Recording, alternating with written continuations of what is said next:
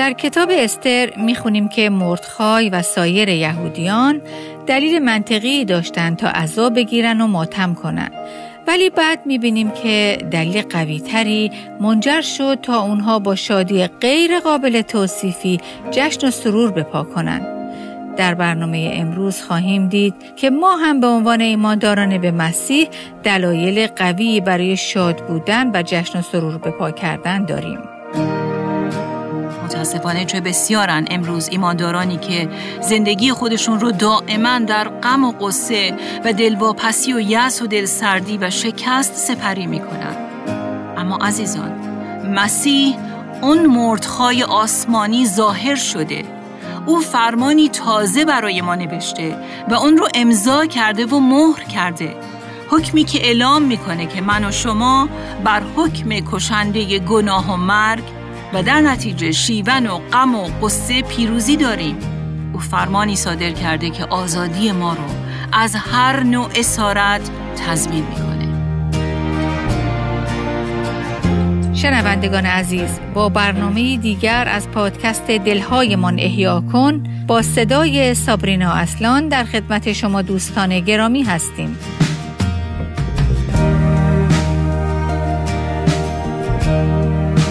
کتاب جامعه به ما می‌آموزه که هر چیز رو زمانی هست، زمانی برای گریه کردن و زمانی برای خندیدن.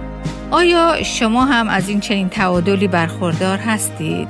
آیا زمانی هست که شما برای وجود گناه در زندگیاتون گریه و ماتم کنید؟ آیا زمانی هست که برای گناهکاران و وضعیت روحانی اونها ناراحت و غمگین باشید؟ و از طرف دیگه، آیا در زندگیاتون اوقاتی هم هست که با شادی غیر قابل وصفی نیکویی و بخشش خدا را که در مسیح به شما هدیه داده شده به طور خاص به یاد بیارید و برای اون در قلب خودتون جشن و سرور بپا کنید؟ برنامه امروز ما رو به شادی کردن و جشن گرفتن دعوت میکنه. وقتی که جنگ جهانی دوم بعد از 6 سال خونریزی و بدبختی به پایان رسید، خبر خوش پایان جنگ به سرعت در همه دنیا منتشر شد. آلمان در روز 7 ماه می 1945 به طور رسمی خودش رو به نیروهای متفقین تسلیم کرد و روز بعد یعنی 8 ماه می در سرتاسر اروپا روز پیروزی اعلام شد. این اعلامیه باعث شد که همه مردم به خیابونها بریزن و با آواز و رقص و پایکوبی پایان این جنگ طولانی و وحشتناک رو جشن بگیرن. اخبار منتشر شده اون زمان گزارش میدن که در خیابان‌های شهر نیویورک آمریکا فقط در تایمز سکوئر جمعیتی حدود 500,000 نفر گرد اومده بودن تا این روز تاریخی رو با هیجان جشن بگیرن. از طرفی اگرچه در اروپا روز 8 می به عنوان روز پیروزی اعلام شده بود، اما جنگ هنوز کماکان در کشورهای شرقی ادامه داشت. 3 ماه از این واقعه می‌گذشت و ژاپن هنوز تسلیم نشده بود. اما مردم می‌دونستند که پیروزی و پایان جنگ خیلی نزدیک و در واقع قطعیه. به همین دلیل در اکثر کشورها به محض شنیدن تسلیم آلمان به نیروهای متفقین، مردم به خیابون‌ها ریختند و با رقص و پایکوبی پایان جنگ رو جشن گرفتند.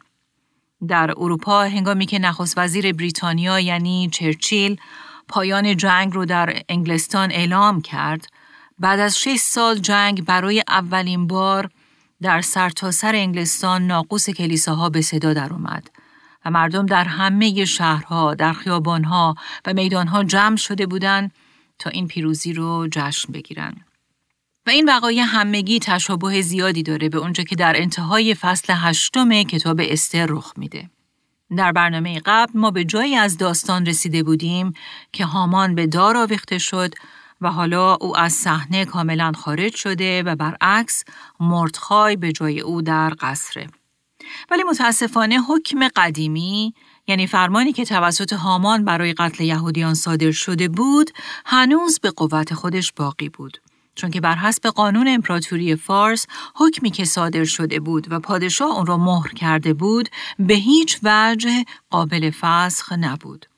اما در این بین پادشاه به مردخای این اجازه رو میده که حکمی تازه صادر کنه مبنی بر اینکه یهودیان در روزی که قرار بود حکم قتل اونها اجرا بشه حق داشتند که با هم متحدن در مقابل کسانی که قصد قتل اونها رو داشتن از خودشون دفاع کنن. و حالا اگرچه هنوز اون روز فرا نرسیده و اونها هنوز بر دشمنانشون فائق نشدن، ولی فوق‌العاده خوشحالن، چون میدونن که نجات و رهایی اونها مهیا شده و پیروزی خیلی نزدیکه و در واقع در شرف انجامه. و بنابراین ترس و دلسردی اونها به شجاعت و امیدواری تبدیل شده. و حالا در آیه 15 از فصل 8 کتاب استر میخونیم: آنگاه مردخای با جامه‌های ملوکانه آبی و سپید، تاجی بزرگ و زرین و ردای ارغوانی از کتان نازک از حضور پادشاه بیرون آمد و شهر شوش فریاد شادی سر داد. در اینجا در واقع مردخای در حالی که به صورتی معجزه‌وار از طرف پادشاه بهش قدرت داده شده بود تا در مقابل فرمان قتل عامی که هامان صادر کرده بود، فرمان دومی مبنی بر دفاع یهودیان از خودشون صادر بکنه و اون رو با انگشتر پادشاه مهر کنه، با پیروزی از صحن پادشاه خارج میشه. نکته دیگه قابل توجه اینه که این بار هم صحبت از لباسی میشه که مردخای بر تن کرده، ولی این دفعه لباس او با لباسی که در فصل 4 کتاب استر پوشیده بود زمین تا آسمون تفاوت داشت. در اونجا مردخای در پلاس و خاکستر بود و به همین دلیل با اون لباس‌ها اجازه نداشت که وارد قصر بشه و فقط تا دم دروازه قصر میره. ولی حالا در فصل 8 ما میبینیم که برخلاف فصل 4 او لباس ملوکانه به تن کرده و به داخل قصر راه پیدا کرده. اگه یادتون باشه، هامان با زیرکی و با حرکاتی مذبوحانه نقشه کشیده بود که روزی خودش این لباس ملوکانه رو به تن کنه. اگه به خاطر داشته باشید، وقتی که پادشاه از او پرسید به نظر تو از کسی که شایسته قدردانی و تشکر من چطور باید تقدیر کنم، او در حالی که فکر میکرد اون شخص نمیتونه کسی جز خودش باشه، به پادشاه پاسخ داد بر او رداهای ملوکانه را که پادشاه بر تن کرده بپوشانند. ولی هامان هیچ وقت به این آرزو نرسید.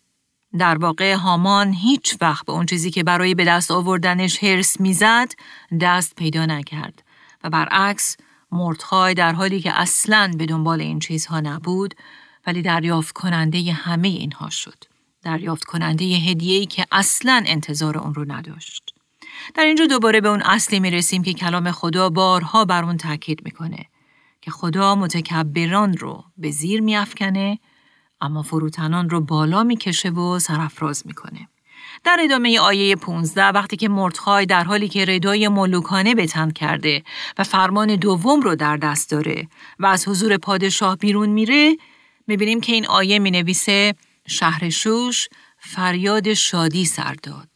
آیا به یاد دارید که قبلاً شهر شوش با شنیدن خبر حکم قتل عامی که توسط هامان برای اونها ترتیب داده شده بود، در چه وضعی بودن؟ کلام خدا در فصل 3 کتاب استر خاطر نشان میکنه که اون حکم در مقر پادشاهی شوش صادر شد و همه شهر شوش به تشویش افتاد. ولی حالا در فصل 8 میبینیم که برعکس شهر شوش فریاد شادی سر میده و شوش پایتخت امپراتوری فارس بود که بالغ بر 500,000 یهودی در اون زندگی میکرد. در آیات 16 و 17 میخونیم بدین سان برای یهودیان روشنایی و شادی و خوشی و حرمت پدید آمد و در هر ولایت و هر شهر که فرمان و حکم شاه بدان میرسید، یهودیان به وجد و سرور میپرداختند و جشن و عید برگزار میکردند. و این چقدر شبیه همون روز پیروزیه که در زمان جنگ جهانی دوم در کل اروپا اعلام شد، در حالی که جنگ در بسیاری از نقاط دیگه دنیا هنوز تمام نشده بود. یهودیان هم هنوز وارد جنگ با دشمنان خودشون نشده بودند، اما وجود این حکم دومی که مردخای برای اونها نوشته بود به اونها امید میبخشید و پیروزی قطعی رو برای اونها رقم میزد. و همین جرقه امید شادی و سروری غیر قابل توصیف در قلب اونها ایجاد کرده بود که میخواستن به خاطرش جشنی عظیم بپا کنن. به همین دلیل ما می‌بینیم که در هر ولایت و هر شهر این امپراتوری وسیع و گسترده جشن و عید برگزار میشه. جالبه که فصل 8 کتاب استر با گریه و التماس استر آغاز شد. این آیه درباره او میگفت که او به پای پادشاه افتاده بگریست و به او التماس کرد. گریه و التماس به جهت نجات و رهایی قوم خودش از کشتار دست جمعی. ولی حالا در آخر همین فصل، یعنی فصل 8، ما میبینیم همه چیز برعکس شده و نه فقط خبری از گریه و ماتم نیست، بلکه اونها همگی در حال برگزاری جشن و سرور و عید هستند. و چقدر این جریان شبیه اون چیزیه که در مزمور 30 نوشته شده. در آیات 1 تا 3 از این مزمور میخونیم: خداوندا تو را تمجید میکنم، زیرا که مرا بالا کشیدی و نگذاشتی دشمنانم بر من شادی کنند. ای یهوه و خدای من، نزد تو فریاد کمک برآوردم و مرا شفا بخشیدی. خداوند تو جان مرا از حاویه برآوردی و مرا از میان آنان که به گودال فرو می روند زنده ساختی. و واقعاً چقدر این آیات شرایط قوم خدا رو در کتاب استر تشریح می کنن. اونها واقعاً انگار که از مرگ زنده شده بودن و حیات تازه و دوباره به اونها داده شده بود. این مزمور در آیه 4 ادامه میده: ای سر سپردگان خداوند، او را بسرایید. نام قدوس او را بستایید، زیرا خشم او دمی پیش نمی پاید، اما لطفش همه عمر را در بر می گیرد. شبی ممکن است سراسر به گریه بگذرد، ولی صبحگاهان شادمانی رخ می نماید. و بعد در آیات 11 و 12 از این مزمور، یعنی مزمور 30 می خونیم: تو شیون مرا به رقص بدل کردی، پلاسم را از تنم به در آوردی و مرا به شادی پوشانیدی، تا همه وجودم تو را بسراید و خاموش نماند. ای یهوه خدای من، تو را جاودانه شکر خواهم گزارد. چه قدرت تبدیل دهنده‌ای! قدرتی که ترس‌ها و یأس‌های ما را به شادی غیر قابل توصیف تبدیل می‌کنه. و این همون قدرت تبدیل دهنده انجیل مسیحه که امروز هم عمل می‌کنه. قدرت تبدیل دهنده‌ای که فقیران رو از زباله‌دان و از مرگ بر می داره و اونها رو تبدیل به شاهزادگان می کنه. آنهایی رو که مثل اسیران و زندانیان برای مرگ برده می شدن، اونهایی که حکم قتلشون صادر شده بود رو برای همیشه آزاد می کنه. و نه فقط این، بلکه اونها رو سرافراز می کنه و عزت می بخشه. و این یعنی انجیل، خبر خوشی که اعلام می کنه که مسیح اومد تا ماتم و شیون ما رو به رقص مبدل کنه، روزه ما رو به جشن و ضیافت، سردرگمی ها و آشفتگی های ما رو به شادی و سرور، و تاریکی ها رو به نور، و پلاس و خاکستر رو به ردای ملوکانه و لباس سلطنتی. بله، این اون چیزی که مسیح برای ما و در ما انجام میده. این همون خبر خوشیه که انجیل به ما میده. ما هم از لحاظ روحانی محکوم به مرگ بودیم. ما هم اسیر بودیم، زندانی بودیم و حکم مرگمون صادر شده بود و هیچ امیدی برای ما در این دنیا نبود.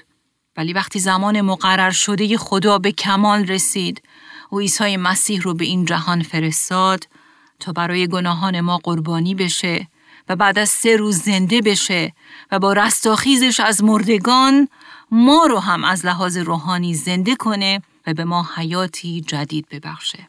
و من و شما در مقابل این کار عظیمی که او برای ما کرده چه پاسخی داریم که به او بدیم؟ جز جشن و سرور، سرود و پرستش و شادی و مسرت بی حد و حصر. بله، درسته که این نبرد هنوز تموم نشده و تا زمانی که ما در این جسم به سر میبریم با گناه در حال جنگ خواهیم بود. و تا زمانی که در این دنیای سقوط کرده زندگی می کنیم، هنوز باید با تمایلات نفسمون، با شیطان و سیستم این جهان در مبارزه و نبرد باشیم. اما به خاطر اونچه که مسیح برای ما کرده، درست مثل آنچه مردخای برای قوم خدا انجام داد، ما هم می تونیم امیدوار باشیم، چون که قدرت دفاع و پیروزی به ما داده شده. به خاطر همین جا داره که ایماندارانی شاد و مسرور باشیم. ایماندارانی که ورای اوضاع و شرایط نابسامان اطراف در خداوند دائما شاد هستند و از موضع پیروزی وارد نبردهای زندگی میشن. متاسفانه چه بسیارن امروز ایماندارانی که زندگی خودشون رو دائما در غم و قصه و دلواپسی و یأس و دلسردی و شکست سپری میکنن. اما عزیزان، مسیح اون مردخای آسمانی ظاهر شده. او فرمانی تازه برای ما نوشته و اون رو امضا کرده و مهر کرده. حکمی که اعلام میکنه که من و شما بر حکم کشنده گناه و مرگ و در نتیجه شیون و غم و قصه پیروزی داریم. او فرمانی صادر کرده که آزادی ما رو از هر نوع اسارت تضمین میکنه. برای همینه که پولس رسول در رساله خودش به فیلیپیان می نویسه در خداوند دائما شاد باشید، باز هم می گویم شاد باشید. با آیا می دونید که او از کجا و در چه شرایطی این توصیه رو به ایمانداران فیلیپی می کنه؟ از زندان، با دستهای بسته و از قعر سیاهچالی که دشمنان انجیل او رو در اونجا با قل و زنجیر اسیر کرده بودند. بله، من و شما به خاطر اونچه که مسیح برای ما کرده و به خاطر پیروزی که به ما بخشیده میتونیم ایماندارانی شاد و مسرور باشیم. بله، فصل 8 کتاب استر به ما نشون میده که اگرچه فرمان اول، یعنی فرمانی که هامان صادر کرده بود، با خودش آشفتگی و هراس و وحشت به همراه داشت، اما فرمان دوم جشن و سرور و شادی عظیم رو در بین ایمانداران به ارمغان آورد. ولی جالبه که این فرمان دوم یا فرمان مردخای به غیر از این نتایج شگفت‌انگیز دیگه‌ای هم به همراه داشت و اون این بود که بسیاری از افراد غریبه، یعنی افراد غیر یهود، هم به اونها ملحق شدند. این مطلب به وضوح در آیه 17 ذکر شده. در این آیه میخونیم از میان قوم‌های آن دیار نیز بسیاری به آیین یهود گرویدند، زیرا که ترس از یهودیان بر ایشان مستولی شده بود. واقعاً ورق به طرز عجیبی برگشته بود و همه چیز برعکس شده بود. و حالا به فصل 9 میرسیم که اولین آیه اون به تاریخی خاص، یعنی 13 ماه آذار که ماه 12 یهودی بود، اشاره میکنه که مورخین و محققین کتاب مقدس اون رو برابر با 7 مارس 473 قبل از میلاد مسیح برآورد کردند. در آیه اول از فصل 9 میخونیم اینک در روز 13 از ماه 12 که ماه آذار باشد، هنگامی که میبایست فرمان و حکم شاه اجرا شود، که این در واقع فرمان و حکم اولی بود که توسط هامان صادر شده بود و در برگیرنده کشتار دست جمعی و نابودی یهودیان بود. ولی چرا روز 13 ماه آذار برای این قتل عام انتخاب شده بود؟ اگه یادتون باشه، هامان برای تعیین این روز قرعه انداخته بود. او و مشاورانش به شانس و اقبال اعتقاد شدید داشتن. اونا به او توصیه میکنن که برای انتخاب این روز قرعه کشی کنه، چون هر تاریخی که به قید قرعه در بیاد براش خوشیمن خواهد بود. اونا 11 ماه پیش قرعه انداخته بودند تا این روز تعیین بشه. در حالی که کلام خدا در کتاب امثال سلیمان به وضوح میگه که این خداست که نتیجه قرعه ها رو تعیین میکنه و این چیزی بود که درباره این قرعه هم اتفاق افتاد. و حالا در فصل 9 میبینیم که 11 ماه گذشته و روز 13 ماه آذار فرا رسیده. حالا چه اتفاقی خواهد افتاد؟ خب قطعاً اگر ما کتاب استر رو به طور کامل خونده باشیم، از پایان خوش این داستان خبر داریم. ولی موضوع اینه که حتی اوقاتی که ما از عاقبت مسائل خبر نداریم هم میتونیم مطمئن باشیم که خدا از آخر داستان آگاهی کامل داره و همه چیز رو با هماهنگی خاص در کنار هم قرار داده و در نهایت همه چیز در آخر نیکو خواهد بود. و اینجاست که در حالی که در آیه اول میبینیم که بعد از 11 ماه روز نابودی قوم خدا فرا رسیده بود، ولی در ادامه آیه میخونیم که یهویی اتفاقی کاملا غیر منتظره رخ میده. اجازه بدید این آیه رو یک بار دیگه برای شما بخونم. اینک در روز 13 از ماه 12 که ماه آذار باشد، که میبایست فرمان و حکم شاه اجرا شود و دشمنان یهودیان امیدوار بودند که بر ایشان چیره شوند، وضع دیگرگون شد. و ترجمه دیگه کتاب مقدس میگه همه چیز برعکس شد و این یهودیان بودند که بر آنان که از ایشان نفرت داشتند چیره شدند. بله عزیزان، دوباره میبینیم که اگرچه اسم خدا حتی یک بار در کتاب استر به کار برده نشده، اما اثر انگشت او در همه جا قابل مشاهده است. بله به خاطر وجود او وضعیت دگرگون شد و همه چیز برعکس شد. در جایی که قرار بود دشمنان یهودیان بر آنها چیره بشن، این یهودیان بودند که بر دشمنانشان پیروزی و تفوق حاصل کردند. این امری کاملا غیر ممکن و محال بود که تنها و تنها خدا اون رو ممکن ساخته بود، چون برای خدا هیچ چیز غیر ممکن نیست و همراه با او همه چیز ممکن میشه. اگه به یاد داشته باشید، قوم خدا در اون امپراتوری وسیع و گسترده اقلیتی کوچیک به شمار می رفتن. اونها فقط 15 میلیون نفر از اون جمعیت بزرگ 100 میلیونی مملکت پهناور فارس محسوب می شدن. اونچه که در این آیه به اون اشاره شده فقط معجزه‌ای بود و بس، که با مداخله الهی امکان پذیر شده بود. این خدا بود که در پشت صحنه برای قوم خودش می جنگید. و واقعیت اینه که هر وقت خدا وارد جنگ بشه، او همیشه برنده است. عزیزان، اگر شما ایماندار به مسیح هستید، مطمئن باشید که خدا برای شما خواهد جنگید و همیشه هم در این جنگ برنده خواهد بود. او ممکنه که در نبردهای ما، اونطور که ما نقشه میکشیم و یا بر حسب انتظارات ما برنده نشه. اما به یاد داشته باشیم که پیروزی نهایی همیشه از آن اوست. و بعد به آیه 2 میرسیم. در این آیه میخونیم یهودیان در سرتاسر ولایت خشایارشای پادشاه در شهرهای خود گرد آمدند و بر کسانی که در صدد آزار ایشان بودند حمله بردند. توجه کنید، در اینجا دشمنان یهودیان تحت عنوان کسانی که در صدد آزار ایشان بودند توصیف شدند. این آیه ادامه میده و هیچ کس یارای ایستادگی در برابر ایشان نداشت، زیرا ترس ایشان بر همه قومها مستولی شده بود و تمامی صاحب منصبان ولایتها، ساتراپها، استانداران و کارگزاران شاه یهودیان را یاری دادند، زیرا ترس مردخای بر ایشان مستولی شده بود. چه تغییر فاحش و شگفت‌انگیزی!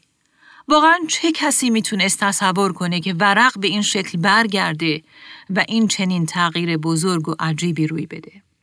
مردخای در اون شرایط ترسناک از هیچ چیز و هیچ کس نترسیده بود و فقط ترس خدا رو در دل پرورده بود و حالا ترس و هیبت مردخای بر همه مستولی شده و در واقع همه از او میترسن.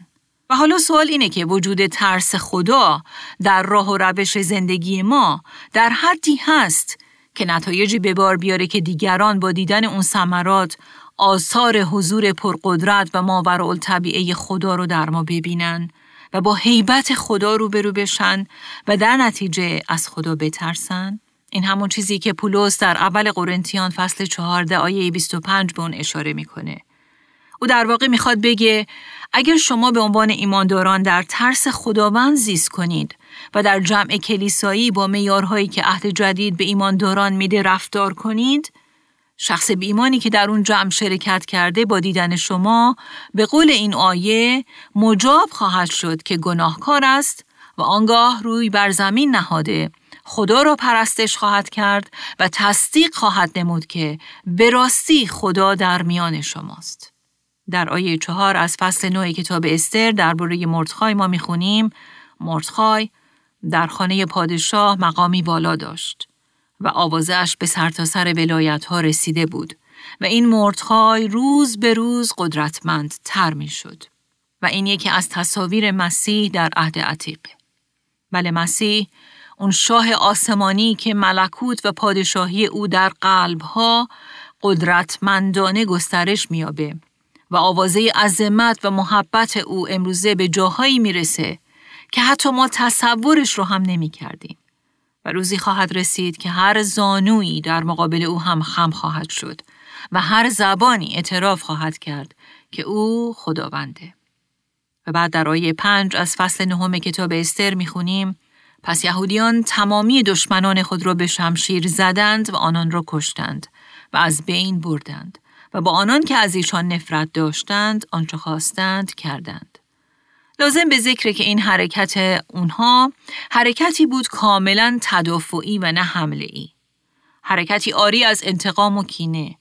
اونها در واقع مجبور بودند در مقابل اونهایی که به سوی اونها حمله ور شده بودند و قصد کشتار اونها رو داشتند از خودشون دفاع کنند.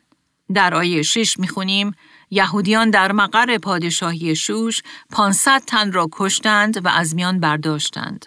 آنان همچنین پرشنداتا، دلفون، اسفاتا، فوراتا، عدلیا، عریداتا، فرمشتا، عریسای، عریدای و وزیتا یعنی 10 پسر هامان پسر همداتا دشمن یهودیان را کشتند اما دست به غنیمت نبردند.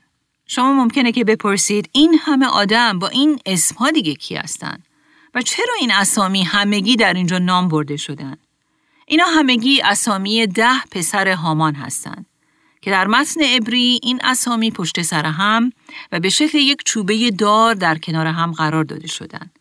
این تصویر در واقع نشان دهنده اون چیزی بود که برای اونها اتفاق افتاد. یهودیان در آینده هر سال این پیروزی رو تحت عنوان عید پوریم جشن می‌گرفتند که البته در برنامه آینده به صحبت درباره این عید خواهیم پرداخت. ولی در اینجا لازم به ذکره که اونها هر سال وقتی که عید پوریم رو جشن می‌گرفتند کتاب استر رو از اول تا آخر می‌خوندند و وقتی که قاری به اسامی پسران هامان می‌رسید میبایست نام اونها رو پشت سر هم با یک نفس به صورت بلا انقطاع قرائت می‌کرد. همونطور که من اونها رو برای شما خوندم و این سبک قرائت به اونها یادآوری می‌کرد که نه تنها هامان بلکه همه پسرانش هم با هم به نابودی سپرده شدند. و در واقع مأموریتی رو که خدا سالها پیش به شاول داد تا اون رو انجام بده، یهودیان در زمان استر و مردخای به انجام رسوندن. مأموریتی که در رابطه با نابودی عمالیقیان بود. در آیات 11 تا 13 میخونیم شمار کسانی که در مقر پادشاهی شوش کشته شدند، همان روز به پادشاه گزارش شد. پادشاه به شهبان و استر گفت یهودیان در مقر پادشاهی شوش 500 تن را همراه با 10 پسر هامان کشته و از میان برداشتند. پس بنگر که در دیگر ولایت‌های شاه چه کردند. اکنون درخواست تو چیست که به تو داده خواهد شد؟ چه خواهش دیگری داری که برآورده خواهد شد؟ استر گفت اگر پادشاه را پسند آید، به یهودیان شوش اجازه داده شود حکم امروز را فردا نیز اجرا کنند. استر در واقع می‌خواست که این کار نصف کاره نمونه چون هنوز دشمنانی وجود داشتند که در صدد به قتل رسوندن یهودیان بودند. این آیه ادامه میده به یهودیان اجازه داده شود که حکم امروز را فردا نیز اجرا کنند و بدن 10 پسر هامان نیز بر چوبه دار آویخته شود. پس پادشاه فرمان داد چنین شود. حکم در شوش صادر گشت و 10 پسر هامان نیز بر دار آویخته شدند. یهودیان شوش در روز 14 از ماه آذر نیز گرد آمدند و 300 تن را در شوش کشتند، اما دست به غنیمت نبردند. اگه با دقت به فصل 9 کتاب استر نگاه کنیم، متوجه میشیم که در این متن 3 دفعه این عبارت که اما اموال کسی را تاراج نکردند، یا در ترجمه دیگه دست به غنیمت نبردند به کار برده شده و این خودش نشون میده که اونها فقط در حال دفاع از خودشون بودن و نه حمله، تاراج مردم و بردن غنیمت. در آیه 16 میخونیم باقی یهودیان نیز که در ولایت‌های پادشاه بودند گرد آمدند تا از خود دفاع کنند و از دشمنانشان آرامی یابند. پس 75000 تن از آنان را که از ایشان نفرت داشتند کشتند اما دست به غنیمت نبردند. در این حال ما می‌بینیم که طول مدت این جنگ دفاعی یهودیان در شهر شوش یعنی پایتخت کشور محدود به 2 روز بود ولی در همه شهرهای دیگه محدود به 1 روز. و بعد از این مدت اونها میبایستی این نبرد رو متوقف کنند. از طرف دیگه گفته میشه که به دشمنان اونها این اقتدار داده شده بود تا دست به کشتار همه یهودیان اعم از پیر و جوان، مرد و زن و حتی کودکان بزنند. در حالی که یهودیان در دفاع از خودشون فقط اقدام به کشتن مردان کردند و همینطور که قبلا دیدیم دست به اموال هیچ کس نزدند. کلام خدا به ما ایمانداران مسیحی هم گوش زد میکنه و هشدار میده که ما هم درگیر یک جنگ هستیم. جنگ با دشمنانی که کلام خدا در عهد جدید در کتاب اول یوحنا به آنها اشاره میکنه. سه دشمن اصلی نفس، دنیا و شیطان.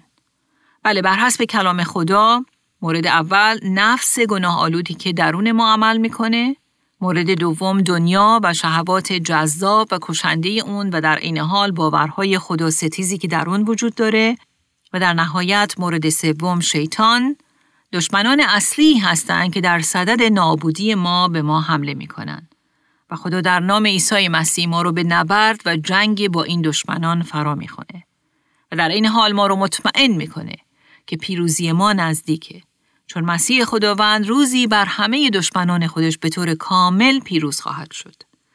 عزیزان، جنگ روحانی بخشی از زندگی مسیحیه. خدا ما رو خونده که برای او سرباز باشیم. سربازی که با هوشیاری درگیر جنگ‌های روحانیه که خدا رو به اونها فرا بخونه. سربازی که خیلی خوب این حقیقت رو درک کرده و میدونه که به قول کتاب افسوسیان فصل 6 جنگ او با خون و جسم و در نتیجه با انسانها نیست. او میدونه که قرار نیست که با تنفر، با ظلم، با تاراج و غارت دیگران، با بی‌ادبی و بی‌احترامی کردن به دیگران و در نهایت با حمله به انسانها این جنگ رو بجنگه. بلکه او سربازیه که با هوشیاری حواسش جمعه و میدونه که جنگ واقعی او با نفس گناه‌آلودشه که میخواد زندگی روحانی او رو نابود کنه. او میدونه که باید بر علیه دنیا و سیستم ضد خدای اون و در عین حال شهوات جذاب و کشنده اون از خودش دفاع کنه و مقاومت نشون بده. سربازی که میدونه که باید در مقابل حملات شیطان مراقب و هوشیار باشه. اون دشمن غیر قابل رویتی که مثل شیری قرآن در کمین نشسته و در پی اونه که ایماندار مسیحی رو ببلعه و به نابودی بکشونه.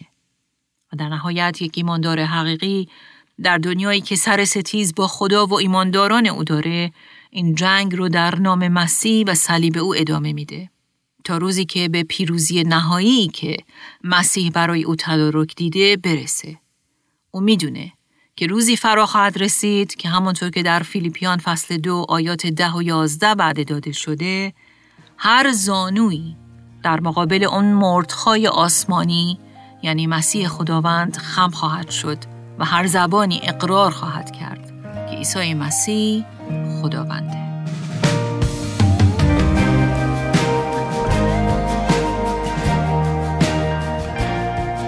بله، خدا از من و شما دعوت میکنه که در حین زندگی کردن در دنیایی که با خدا و ایمانداران او سر ستیز داره، چشمانمون رو به مسیح بدوزیم و به او تمرکز کنیم و در نهایت با روش او جنگ نیکوی ایمان رو بجنگیم. به یاد داشته باشیم که زیبایی و درخشندگی داستان استر مثل ستاره‌ای درخشان در زمینه بسیار تاریک جلوه‌گر شد. در زمینه و فرهنگی ترسناک و ضد خدا که به دشمنی و ستیز با ایمانداران برخاست. ولی باید به این حقیقت هم توجه کرد که اگر این چنین زمینه‌ای تاریک وجود نمی داشت، پیروزی و نیکویی خدا هم اونطور که باید به صورت قابل لمس تجربه نمی شد. امروز من و شما هم در این چنین دنیایی زندگی می کنیم. ولی خدا رو شکر که داستان استر در این مورد خیلی چیزها داره که به ما بیاموزه. ما از شما دعوت می کنیم تا با ما در برنامه آینده هم همراه بشید تا بیشتر در این باره بشنویم.